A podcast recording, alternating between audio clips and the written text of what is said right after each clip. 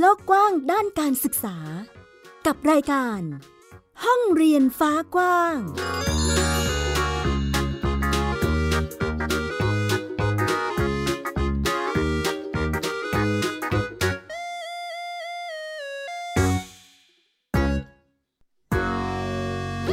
สวัสดีค่ะต้อนรับคุณผู้ฟังทุกท่านเข้าสู่รายการห้องเรียนฟ้ากว้างกลับมาพบกับมิ้วอัยดาสนศรีเช่นเคยนะคะที่นี่ค่ะ www.thaipbspodcast.com หรือแอปพลิเคชัน Thai PBS Podcast นะคะดาวน์โหลดได้ทั้งระบบ iOS แล้วก็ระบบ Android เลยค่ะแน่นอนวันนี้ข่าวสารด้านการศึกษามาเสิร์ฟให้คุณผู้ฟังได้รับฟังกันเช่นเคยวันนี้มีหลายประเด็นเลยทีเดียวนะคะเป็นการเรียนรู้ที่แตกต่างหลากหลายมากมีหลายวิชาเลยทีเดียวค่ะที่น่าสนใจ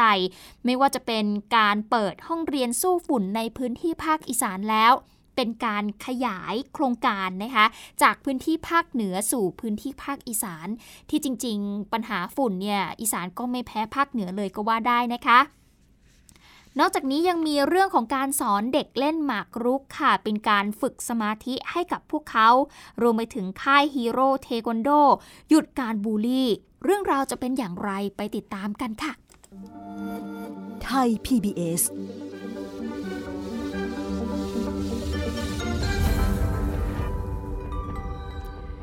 ขอเริ่มต้นกันที่เรื่องแรกนะคะคุณผู้ฟังนั่นก็คือการเปิดห้องเรียนสู้ฝุ่นในพื้นที่ภาคอีสานนั่นเองค่ะแม้ว่าตอนนี้เราจะยังอยู่ในฤดูฝนที่เรียกว่าฝนตกหนักในหลายพื้นที่เจอพายุอยู่เป็นประจำนะคะช่วงนี้ยังไม่เข้าสู่ช่วงที่จะเป็นปัญหาเรื่องของฝุ่นแต่เรายังนิ่งนอนใจไม่ได้เรื่องของปัญหาฝุ่นเนี่ยเป็น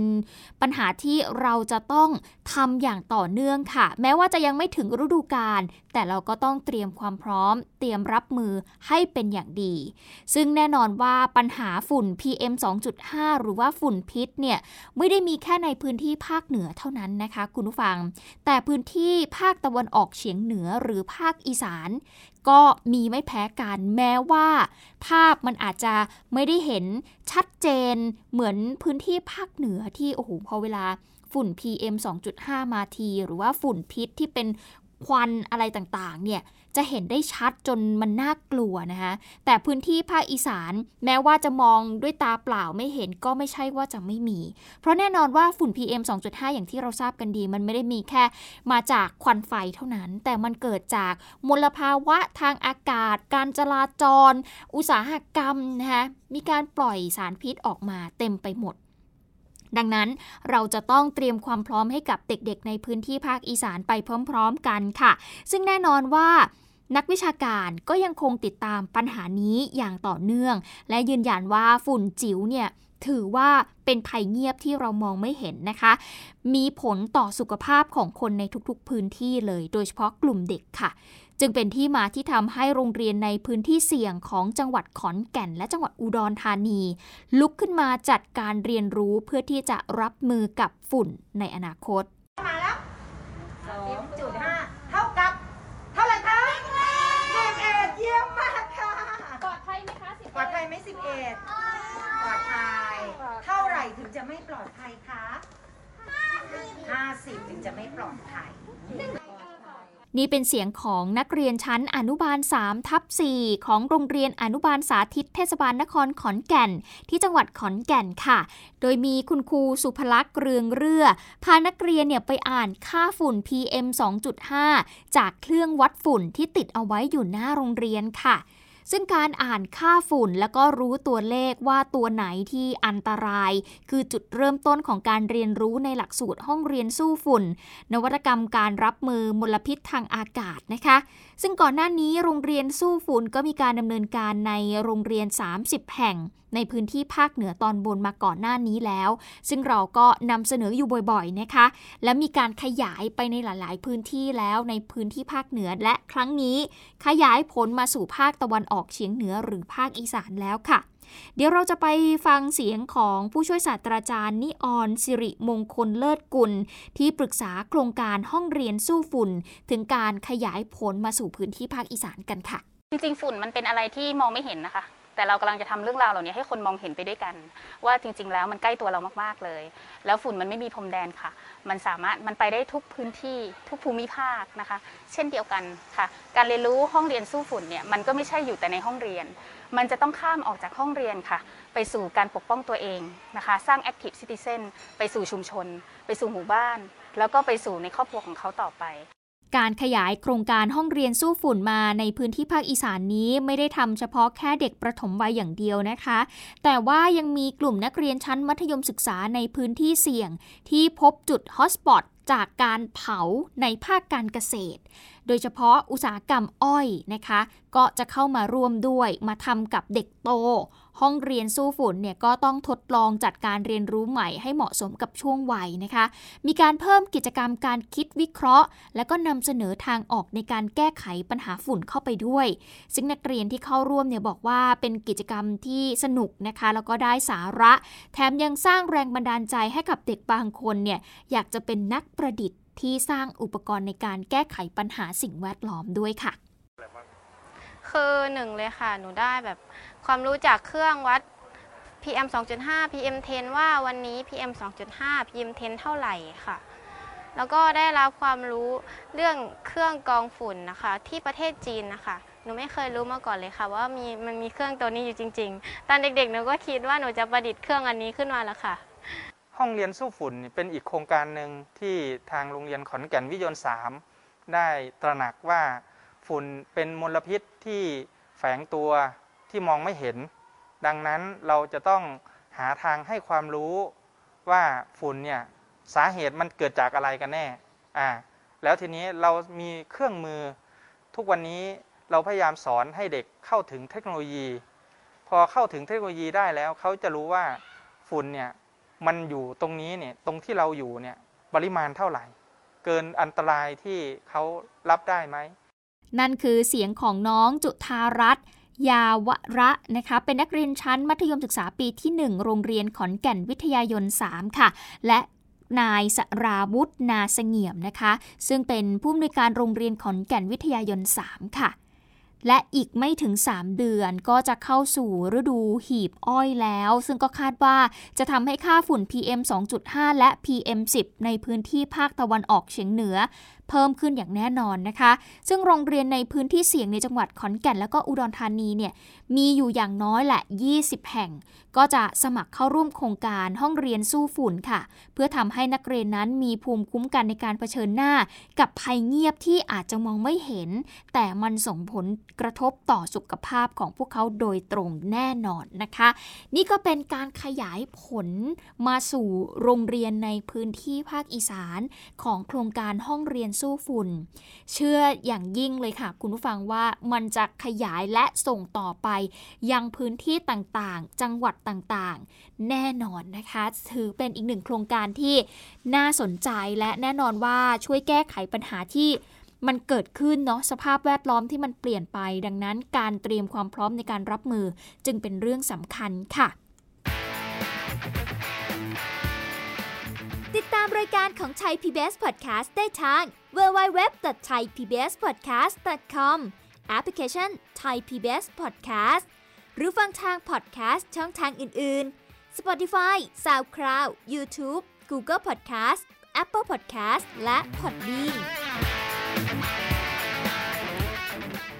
ไปดูเรื่องต่อไปกันบ้างเรื่องนี้เป็นเรื่องที่น่าส่งเสริมไม่แพ้กันค่ะคุณผู้ฟัง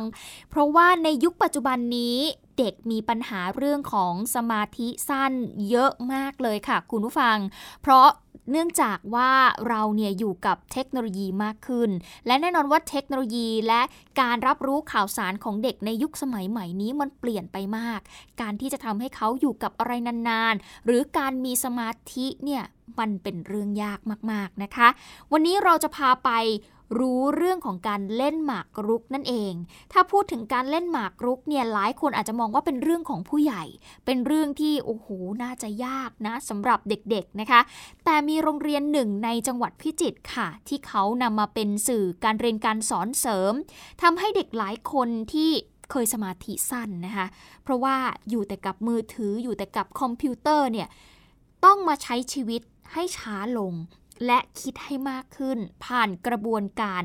เล่นหมากรุกเพราะว่าถ้าได้เดินหมากผิดแน่นอนว่าชีวิตเปลี่ยนแน่นอนไปติดตามกับเรื่องนี้กันค่ะ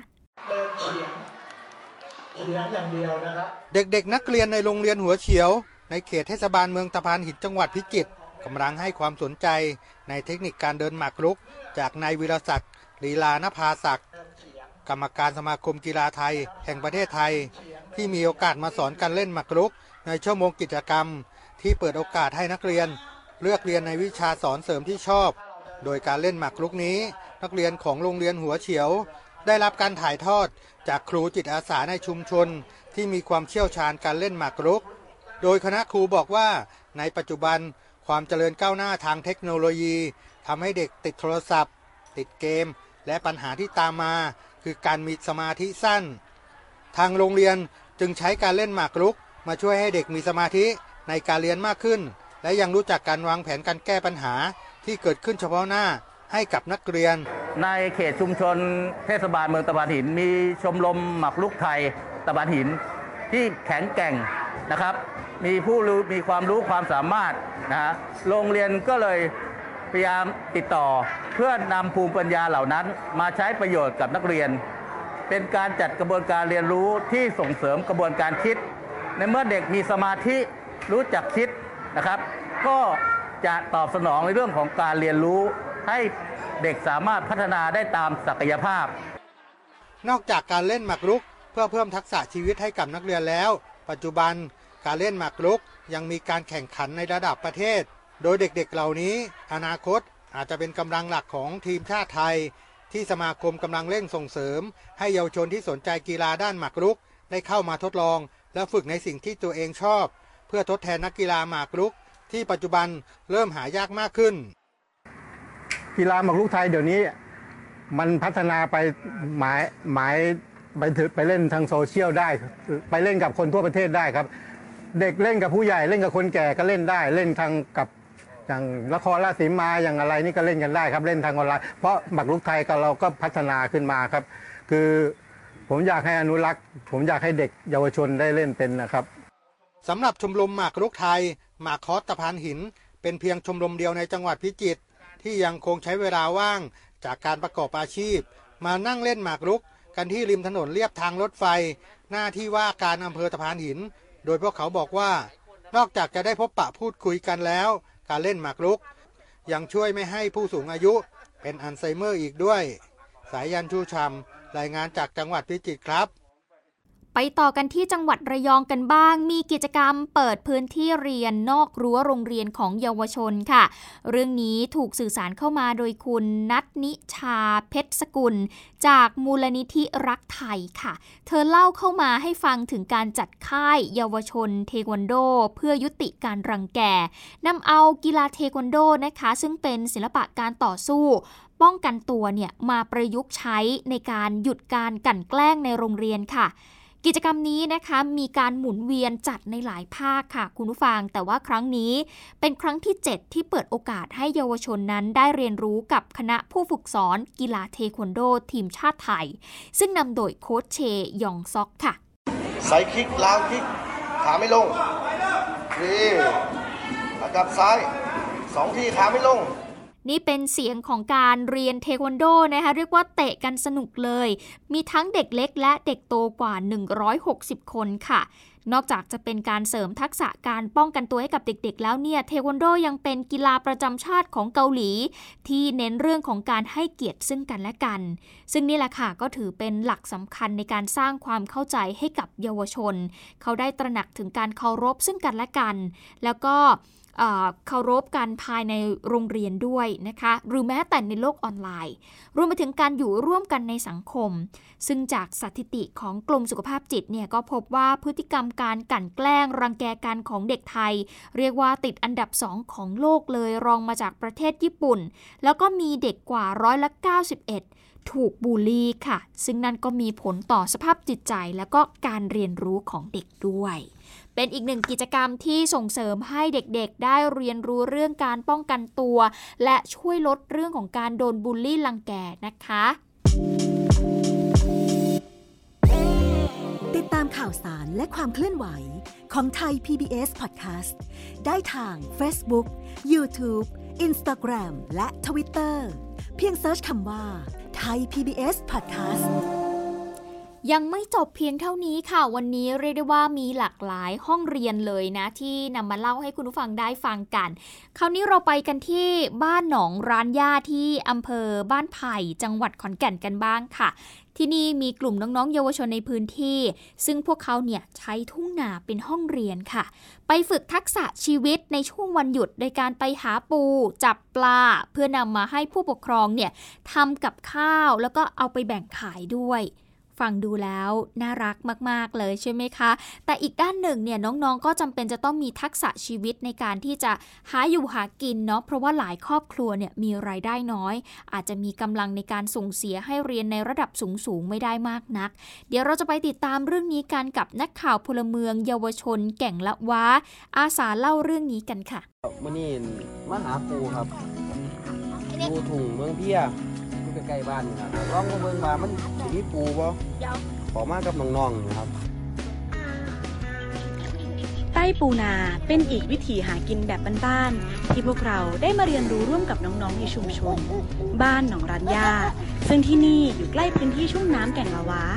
ชาวบ้านยังทำนาตามวิถีดั้งเดิมทำให้ยังพอมีปูนาและสัตว์น้ำตามธรรมชาติให้หากินค่ะทำไมพื้นที่ตรงนี้มันถึงยังมีปูครับเพราะว่า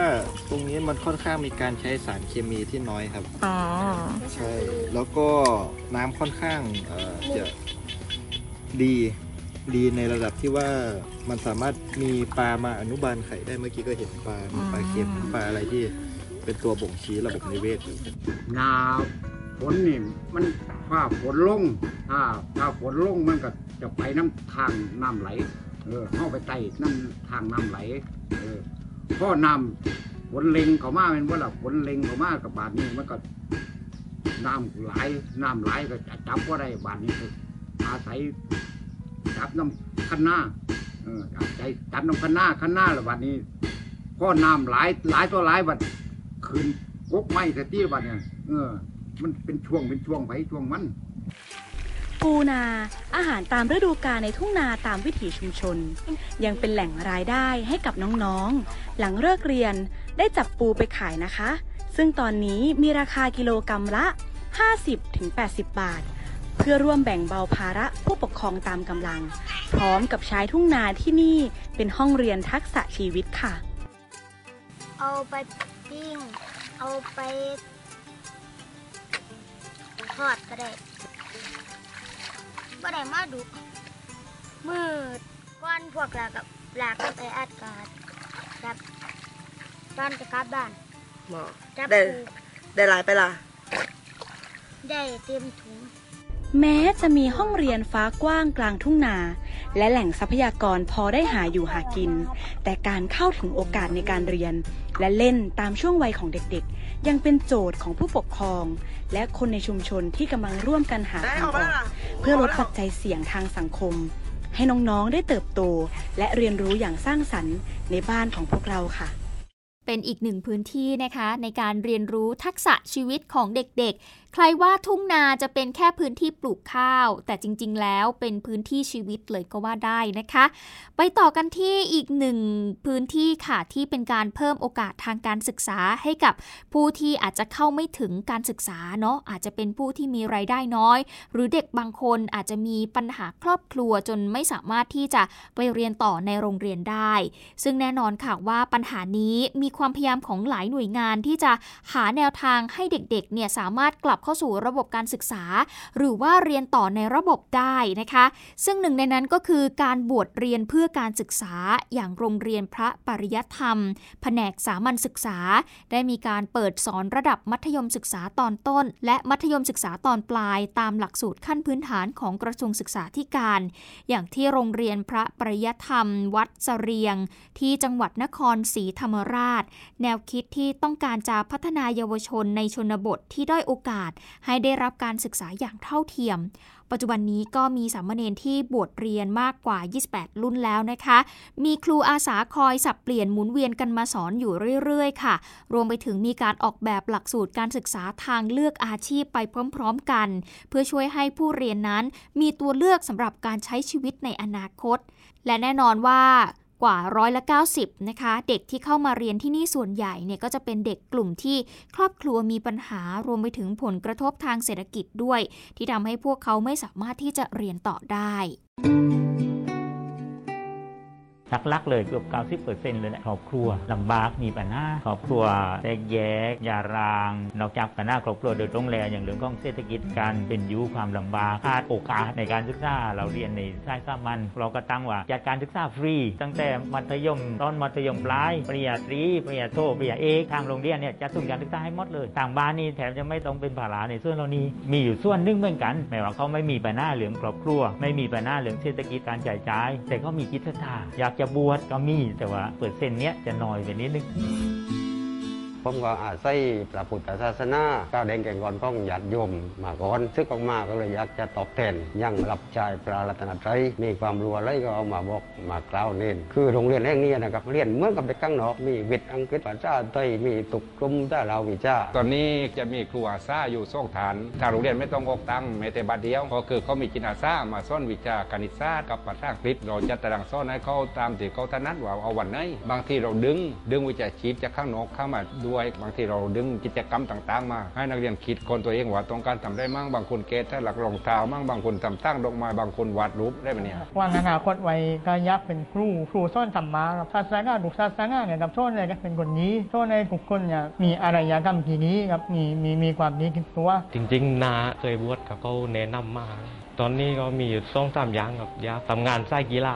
เป็นมีเดียคิดคอนเทนต์ได้ประมาณนี้ครับที่บ้านอยากให้เป็นครูอย่างนี้จริงๆก็ได้หมดกับน่าจะลาจิก้ากับไปเรียนไม่วิทยาศาสตร์การกีฬาคอนนิเทศได้ประมาณนี้ตอนนั้นคือความตั้งใจคืออยากเรียนหนังสือเพราะว่าโอกาสทางการศึกษาของเราแทบไม่มีเลยหลังจากที่เราจบป.6เราด้วยทุนทรัพย์ด้วยครอบครัวด้วยคนที่ซัพพอร์ตเราเนี่ยไม่มีเราก็เห็นว่านี่แหละมันเป็นช่องทางเดียวจะทำให้เด็กธรรมดาคนนึงเด็กกำพร้าคนนึงเด็กที่ไม่มีอะไรเลยชีวิตติดซุ่นก็เรียกว่าเป็นบุญของตัวเองที่เราได้เข้ามาอยู่ในโรงเรียนเราได้เข้ามารับโอกาสทางการศึกษาแล้วก็มันทำให้ชีวิตของผมเนี่ยมีทุกสิ่งทุกอย่างเหมือนคนอื่นเรามีการศึกษาเหมือนคนอื่นเรามีชีวิตที่ดีเหมือนคนอื่นแล้วก็เรามีความสุขในสังคมครับโครงสร้างสังคมอ่ะนะมีความเหลื่อมล้ำมีความห่างกันระหว่างชนชั้นมีแต่ช่องทางเดียวก็คือการศึกษาที่จะยกระดับของเขาขึ้นมาได้ทีนี้โรงเรียนนี่ตามแก๊ปคนแล้วเนี่ยที่อยู่ในท่านหลากเนี่ยแก๊ปตอกคนที่ตอกล้นต่างหลายเนี่ยหมายเขาได้มีโอกาสมีการศึกษาที่ดีเมื่อเขาได้มีการศึกษาที่ดีเขาก็ไปต่อแล้วก็ประสบความสำเร็จผ่อนจากความทุกข์ยากลำบากนี้ไปส่งท้ายกับอีกหนึ่งเรื่องราวค่ะการเรียนรู้ไม่มีวันสิ้นสุดจริงๆนะคะดังนั้นวันนี้ก็เลยจะชวนไปติดตามการเรียนรู้ของผู้สูงอายุที่ตำบลกุดข้าวปุ้นที่จังหวัดอุบลราชธานีชุมชนที่นั่นและก็หน่วยงานในท้องถิ่นเขามีการจัดตั้งโรงเรียนผู้สูงอายุเพื่อเสริมทักษะพัฒนาศักยภาพของคุณตาคุณยายนะคะทั้งในมิติของสังคมแล้วก็การหากิจกรรมสร้างรายได้ให้พวกเขาได้เรียนรู้กันจะเป็นอย่างไรไปติดตามจากรายงานค่ะหาหมู่มาหาเพื่อนหาฝูงไข่ทุกไข่เครียดไข่สู่ไข่เบิดคุยางนะคะพูดคุยกันแลกเปลี่ยนขั้นสีได้ความหูบ่มีผู้ว่านะมีแต่ว่าขั้นจักว่ามวลแนวนี่กูมาไปถึงงานสนานนะ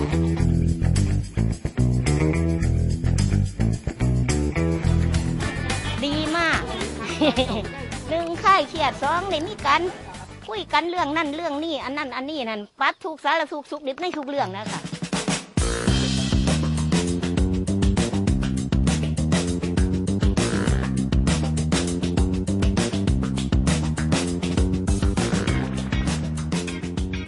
662เนี่ย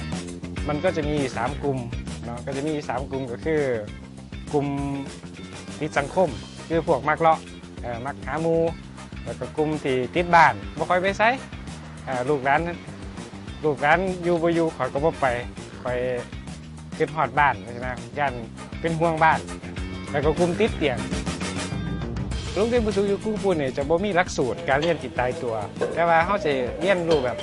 เรียนรู้ตลอดชีวิตนะครับซึ่งเขาก็มองว่าผู้สูงอายุจริงๆเนี่ยการเรียนเนี่ยมันบ่เป็นการเรียนเพื่อเอาความรู้แต่เป็นการทบทวนหลายกว่าเนาะ สำหรับการวางแผนรองรับสังคมผู้สูงวัยเนาะเขาติดตั้งศูนย์บริการสำหรับสังคม